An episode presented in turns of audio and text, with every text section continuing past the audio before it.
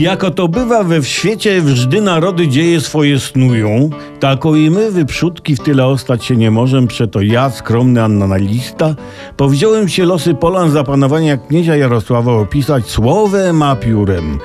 Pora teraz rzec o Zawiszy Czarnku, wielkim woju, któren piecze sprawował nad bakałarzami a żakami.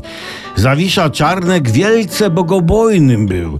Na każdym kroku światowida chwalił i pragnął, by jeno o nim światowidzie, nie Zawiszy Czarnku, bakałarzy po szkołach uczyli.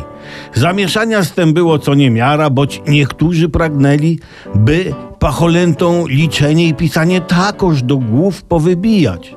I tak pultali się po dziejach naszych Polanie z tym problemem, a że któregoś dnia Zawisza Czarnek ogłosił, że bakałarzy zwalniać będzie.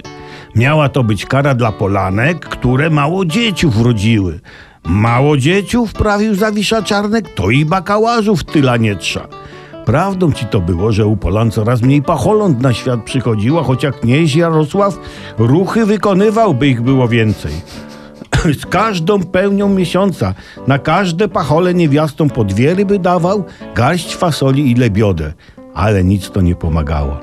I zeźlił się też knieź Jarosław na Zawiszę Czarnka za takie gadanie tuż przed bitwą pod urną. No to Zawisza później orzekł, że bakałarzy zwalniać nie będzie. Bo zdanie kniezia najbardziej upisów władających Polanami się liczyło. A jak to się skończyło wszystko, to wżdy wiecie.